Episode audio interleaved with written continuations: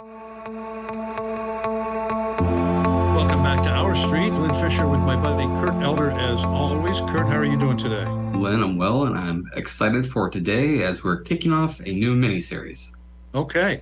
So, uh, we brought today to the show, I think, uh, uh, folks that are new to our street. I don't know if you're new to KZUM, but uh, from Habitat for Humanity, we have uh, Josh Hanshaw, who is the CEO, and Deanna Waltz, who is the director uh, of marketing. Is that correct? Yep. De- development and marketing. Development and marketing. Okay. Yeah, I get to wear a bunch of hats. Before we get too much further, I just want to just share with our listeners just what this mini series is, uh, just to get some clarity on that. Uh, we're into that period of season before the elections, and we hear so much. And Lynn and I are both involved in, in housing. And we talk about housing issues so much, and so I wanted to learn more from the development side of housing. What is it that you do? What are your challenges? if you had the magic wand to you know fix things or do things that would make your life easier or more, more profitable or if we would get to a end goal what what does that look like and just tell me more just just give it to me and so sure well thanks for having us today um, i've been at habitat for humanity uh, for eight years and i've been serving as ceo during that time. Uh, been working in the nonprofit field for uh, 15 plus years. Um, when I moved to Lincoln, I had um, worked at a couple of other nonprofits, including a children's museum, uh, regional hospital, uh, American Cancer Society, a few other places, mostly doing uh, fundraising and marketing. Uh, so Habitat is my first opportunity in affordable housing, uh, but I'm enjoying the challenges that that come along with that. Um, and it's been a it's been a good ride so far at Habitat. So Deanna, tell us about yourself. Sure. So uh, my background is originally in radio broadcast. Oddly enough, that this is a radio program, um, but uh, I actually had an opportunity to first volunteer on a Habitat job site 17 years ago, and it was um, I showed up on the job site as part of a radio bit, and um, you know was kind of messing around, didn't know anything about building a house. And all the volunteers were so kind and generous, put their arm around me and said, Come on over here. We're going to teach you how to pour a foundation. And I walked away from the experience that day with more than I gave. And ever since then, Habitat has had a huge impact on my heart knowing uh, how important it is for families to build generational wealth through home ownership, um, you know, putting down roots in a community and um, making, you know, building a community literally when you get a chance to to make connections with your neighbors. So when the opportunity presented itself two years ago to dive in and be a part of something huge, I jumped at it. Fantastic. So, how I thought we would do this is the name Habitat for Humanity, many people know, but for those that don't know, could you just give us what is it that you do for our community and, and how do you do it? Well, I'll give kind of the, I'll give part of it. Um, so yeah, Habitat for Humanity is well known. We've been around for uh, between well, going on almost 50 years now, uh, and in Lincoln it's been 35 years, and we've been uh, doing a lot of important work in the community around affordable housing. Uh, we were founded uh, by local churches, local leaders uh, who knew even back in the late 80s that affordable housing was an issue. Uh, and it continues to this day. We've been uh, mostly in new construction, but we also do rehab and repairs as well for um, people who own their homes, who just need some uh, some repairs on their homes, but they might fit in that lower income category.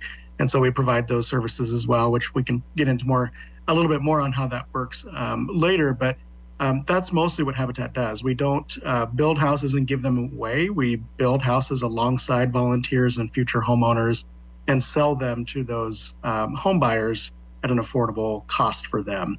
Uh, we also operate a restore, which is a thrift store uh, for building materials, appliances, furniture, etc. That helps fund our mission.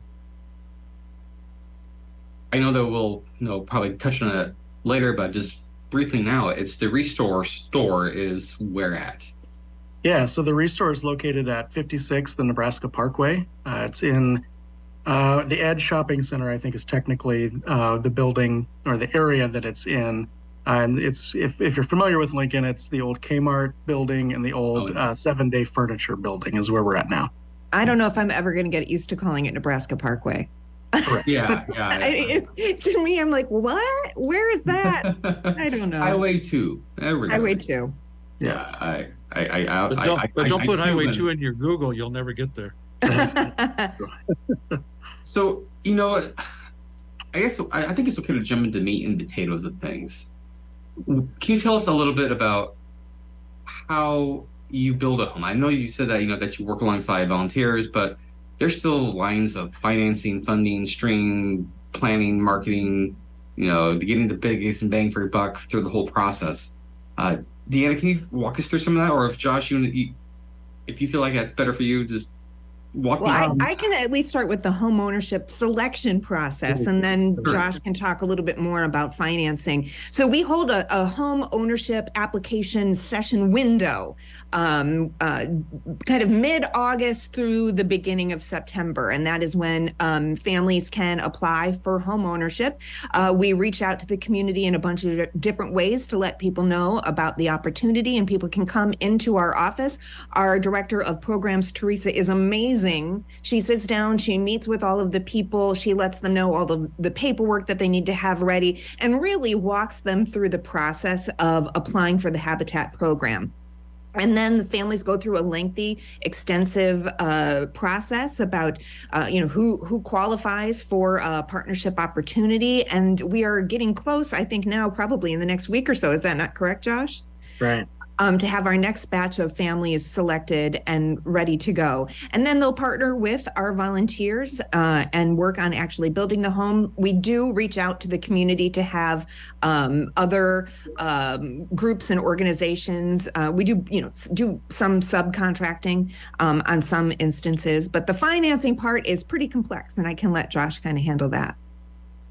Sure. So um, yeah, so that's the home ownership piece. So uh, you know, building the homes is uh, is at the cornerstone of what we do, which is kind of what Deanna had alluded to. And uh, we have other programs as well that go through an application process. Uh, but for home ownership, uh, we build those homes, uh, but then we partner with those home buyers to go through education curriculums to help them be prepared to be successful homeowners. Um, but in order for us to stay sustainable as an organization and to cover the costs that the rising, increasing costs of land and um, home construction, uh, we actually use a multiple. Uh, we use multiple uh, methods of financing our mortgages.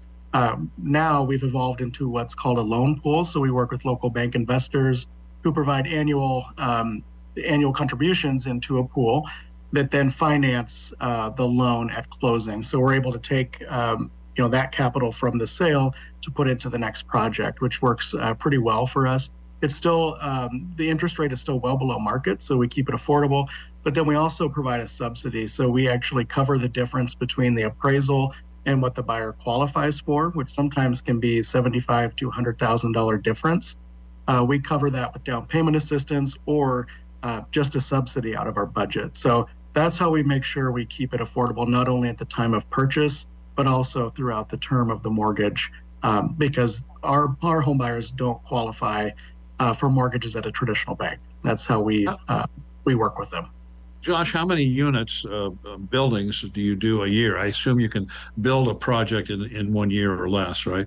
Yeah, so we actually, on average, takes six, six or seven months to build a habitat house. Uh, we're usually building and closing on six uh, new construction units a year. Um, on top of that, we do, of course, uh, a rehab project here and there, and then we have our owner occupied repair projects as well. Okay, but just to, generally six homes are built. Yeah. Just to take a step back from there, how many people apply to be part of your pool of, you know, that you go in and review? I, I would assume that's a lot of people just you know, coming to your front door and be like, hey, pick me.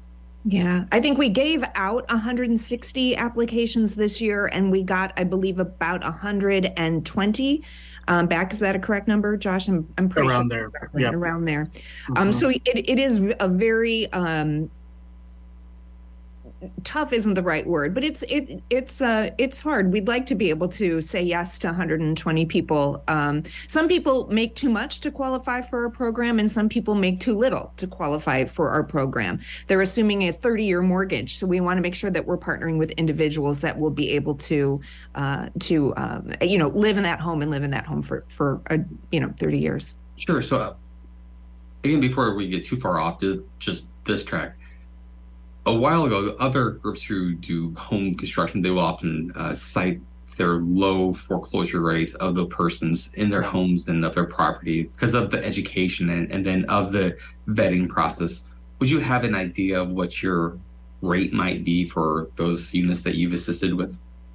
Yeah, so we we have a portfolio of about hundred mortgages uh, that we've um, they're active. Of course, we've we've built nearly 200, and uh, lots of our homeowners have paid off their mortgages uh, successfully. Our foreclosure rate is very low. I've been here eight years. I think we've uh, only gone into foreclosure a couple of times in that eight years. Uh, the delinquency rate um, is a little bit higher, that but that's you know that can be anywhere from 30 to 90 days delinquent on their payments. And you know because of the what you said with education ahead of time uh, and keeping the payment uh, affordable for them from the beginning, uh, our homeowners are usually uh, able to uh, consistently make those payments moving forward. But as you know, things happen. And so we work with them on payment plans and ways to get caught up. Um, the, the biggest challenge that we're seeing right now is the increase in property taxes and the huge escrow increases for our homeowners. So just you know trying to make sure that we're padding that ratio at the front end uh, to make sure that there's some wiggle room for them over time uh, but out of the 100, you know, we usually are working with only a handful of our homeowners who are 30 to 90 days behind and almost always get caught up. Sure. You know, I I want to kind of go into some of this, you know, financing bits that they had to, talked about. The first one was a loan pool, and and I get that idea of just banks maybe it's their uh, you know reinvestment funds. Right. There's a subsidy, and then the people provide so much, you sell the home. Um, so that's money going in, and then the money going out is you know mortgage. It is is. Do you have a developer? Do you have a developer fee that you put onto the you know process to help pay for you and your staff, or is it? No, not, not that's not a fee that we pass on to the buyer anyway. Uh, we keep track of those costs the best we can, but we fund those through uh, donations and grants. Uh, you know, we're, we're a recipient of the Nebraska Affordable Housing Trust Fund hmm. that helps cover some of our overhead costs. Uh, a recent recipient of uh, the Lincoln Community Foundation had affordable housing money that they awarded uh, multiple nonprofits, including Habitat. Some of that helps cover those costs as well. So, I want to save the second half of the show just for you know getting into what do we need to do or what are those magic wand pieces that we you know need to do more? But mm-hmm. I kind of wanted to perhaps end this first half with we talk about selling a house. So can you just briefly describe the size of the house you're building and the areas that they are and just how much they're you know what is the true cost of construction then what are what is their percentage that they're paying for and what's that an average subsidy look like sure uh, dan i'll let you kind of take the description of the home and then i can talk about the, the money say Sure. So, um, families who qualify for a program usually are qualifying for, for for multiple reasons. One of them is oftentimes they're living in an overcrowded situation. So these are families of six, families of seven um, that are you know living in a two bedroom apartment or a, a, three bedroom trailer. So most of the houses that we've been building lately are four bedroom homes four to five bedroom homes. Um, and uh, they're they're beautiful but they're efficient. Uh, we try to make them as uh, as cost effective as possible. Um, and recently we just closed on our first set of townhomes and we are um, in the process of working on our second set of townhomes um, as we speak. But we we make sure that they're as affordable as as we can um, for the for the home buyers. Yeah, and and really, um, as Deanna said, we we do our best to keep you know the cost of construction at a reasonable amount. Uh, but really, post post pandemic has just been really challenging, and any home builder or developer will tell you that. Uh, for Habitat, we we were uh, blessed and lucky for a long time to be able to rely on the generosity of the community, not only for our uh, core volunteers. We're able to utilize volunteers in a lot of ways that other developers are having to pay for that labor. Uh, so that helps keep our costs in check. Um, but we also get in kind donations of materials and labor, which is always helpful. We always appreciate that. Um, but then we we just have to pay for stuff too. So that's Deanna's main job is uh, fundraising and bringing money in the door so that we can work with local contractors who have a business to run, um, and you know we we like to partner with them and and pay for that too. So uh, our home buyers uh, purchase the home for the appraised value, but they only pay back what they qualify for, and that difference is the subsidy that we uh, that we cover through grants or donations and other sources. Well, we're having a conversation here about uh, Habitat for Humanity with uh, Josh and Deanna with that program. We're going to take a short break. Don't go anywhere. We'll be right back. Welcome back to Our Streets, Lynn Fisher and Kurt Elder, and we're having a conversation today with uh, Josh Hanshaw and Deanna Waltz with Habitat for Humanity. And in the first uh, half of our show, they gave us a lot of really good information about the programs and building houses uh, and helping uh, get people into new homes. But they do other things too. And so um, we want to have them talk about, and, and maybe Josh, you can start off with uh, you do a program of helping people to repair their homes. Is that correct? Yeah, that's right. So uh, as I mentioned before, you know, our cornerstone really is the new construction program. That's what most people think of when they uh, think of Habitat for Humanity. It's swinging the hammers, building houses, selling them. Uh, but there's a lot of people in our community who already own their home, uh, who are in need of um, critical repairs. Is mostly what we're focusing on. So that could be you know, in the middle, the dead middle of uh, summer and their air conditioner goes out, or it's the middle of winter and their heater goes out. Uh, that's where we come in, where we can work with uh, our contractor partners to help um, either make a repair or replacement. Uh, and then we actually cover that cost up front and loan it to those homeowners at zero interest for a term that, that is affordable for them. Uh, and we have partners in that program. LES is a major partner uh, in that program. NIFA is an, another major uh, funder um, because you know not everyone needs a brand new home. We've got the opportunity to rehab uh, units that are already existing in our community, and we want people to to be able to stay in their homes. But in order to do that, it has to be affordable, and we want to we want people who are already having uh, difficulties financially to avoid payday lenders or putting things on credit cards or you know uh, expensive financing um, or even the uh, the hassle of having to borrow money from from a family member or something. Oh no! Um, so you know, Habitat is able to um, help you know connect those homeowners with a reputable contractor, get the work done, but do it in an affordable way. How many of those do you do a year? Uh, well, we've just kind of really launched the program. So our target this year is 12, and then we are set to double that within the next year. Uh, and so we'll we'll continue to increase that number as uh, as need as the need rises or comes in, and as we fund it. Very cool. Yeah. And, you know, uh, in the first half of the show, and hopefully this is in germane trend transition, but in the first half of the show, we were talking about putting people in the homes, and I'm also looking for before before it leaves my mind. When we think about the cost of a home for like a four or five bedroom home, I think that that that kind of home would probably value out, you know, around four hundred thousand dollars, and and you know that's what some of the market data would would tell us. What is your appraisals coming at for the product that you are producing on just for the community? Can you give me some context there? Sure. So uh, our the latest project, for example, as Deanna mentioned, were our first set of townhomes. Those appraised at about two hundred and fifty-four thousand a piece. Um, those are, you know, there's uh, no garage. The basement's generally unfinished. They're very nice quality units. Uh, but and they're built so that the homeowner can grow, the home buyer and homeowner can grow into them. Uh, but we do it efficiently and as cost effective, as possible. But in in this market, you know, the the comps that we're using for the appraisals uh, have really driven the cost um, of our homes up. When I started, we were 150, 175, and now we're generally seeing 220 to 250 per unit. That's for a townhome. Right. Sure. What about uh, what about a freestanding single family home? What uh, what kind of a appraisal are you seeing on those? Yeah, so it kind of depends on what part of town or or you know what comps they're using. We're we're generally between 210 and 240 probably on a single family.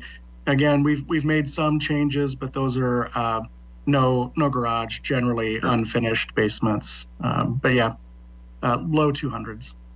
Okay, very good. So, but just just the idea of like even at a depending on what your down payment assistance is and you're using home fund for that is, is that what you're uh, using uh, yep so there well we use the trust fund nebraska affordable housing right. trust fund and then the lincoln community foundation also has provided a grant to help cover that gap as well so just brass tacks weed stuff i like weeds Some groups like NeighborWorks Lincoln, when they assist with a home, this their minimum down payment sometimes ranges from one percent to three percent. Where are you falling on your down down percent for your programs? Yeah, so our program is a little bit unique in that you know we've got say we've got the appraised value of 250. This borrower may only qualify for 125 to 150, sure. and so we we you know subsidize the rest. Uh, we do use home funds. Uh, the the city of Lincoln provides home funds to Habitat. We generally use that to acquire properties, and then you know that value transfers to the buyer and sits deferred for as long as they live there. So that's technically uh, kind of down payment because it helps cover that gap. Yeah. Um, and then we use multiple other sources, um, and then anything that's left just sits deferred uh, for as long as they live there. I, am not sure on a percentage. Um, you know, it could be it could be 10 to even 20 percent sometimes. That's pretty great. Yeah. yeah. So, so, Josh, just just so I understand, you you said the you're talking about the land. Yeah. The land is is uh, where do you acquire the lots, and then how does that work? That you were just explaining, I just didn't catch that yeah. or understand that. The city is covering the cost of the land. So the city, uh, the city is awarded home funds from uh, Housing and Urban Development. So it's federal funding that's awarded federal to the funding. city for affordable housing, and then the okay. city sub sub awards or some contracts with us. Uh, we buy the land, and then it's reimbursed through that grant, and then we pass that on to the buyer, and then that note sits separately with the city of Lincoln for as long as that homeowner lives there, um, so that it keeps that portion of the mortgage deferred so that it's affordable. Great. So they're not actually making payments on the value of the land. Correct. That note stays with the within the grant program stays with the city. yes. Yep. So, so if that if so that homeowner ever, sells or yeah. defaults or anything like that, that amount comes it, due at that time. Comes due. Okay, now I got it. Thanks for yep. thanks for explaining that. You're so, welcome. So getting into some of the uh, uh, you know mean potatoes of why I wanted to have you on for this conversation is when we look at what are the constraints that you have to do your work right now? I know we talked about material costs, mortgage rates, things like that. What are some of the other factors that limit your ability to do more? Is it just as simple as there's not enough land that we can find at an appropriate rate in an area that qualifies for home funds? Or is it other things? Yeah, Dan, I'll let you take that first and then I can add on. Uh, the answer to that is yes. finding land is the our biggest challenge at Habitat, and finding it in an area where we're able to use the home funds. Uh, you know, we want our homeowners to be able to, um, you know, have a home in a, in a decent neighborhood. No, no one needs to be living right next door to to train tracks, even though I do. But it's uh, it's not it's not a pleasant environment. Um, I'll tell you that much. Um, we want to make sure that they live um, in uh, safe in, in neighborhoods. Um, and uh, are able to grow that uh, those relationships. Yeah, I think land is definitely a challenge. Um, you know, also the ability for us to rehab uh, the the investor.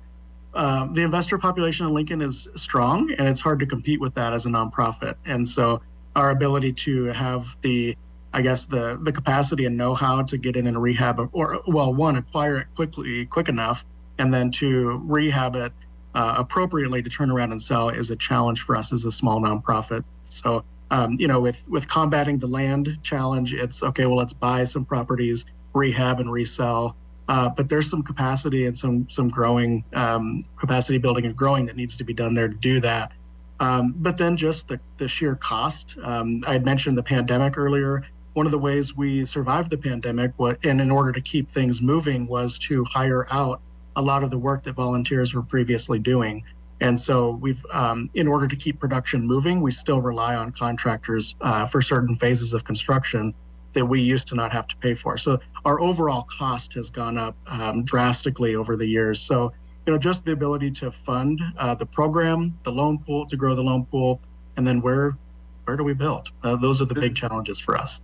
So, and uh, I, I, think Josh hit on on something too that I I had in my brain um, before, uh, you know, as we talked about land, but also um, volunteers is something that we're needing to um, to grow in um, that area as well. Speaking of the pandemic, we had a wonderful set of core volunteer um, members who would work on our homes. In fact, I think it was the same eight people that worked on our homes for two years straight. They are rock star superheroes, um, but you know, two years was two years ago um, and as we all move forward in time, we all get a little bit older, and um, sometimes it's it's nice to to to retire.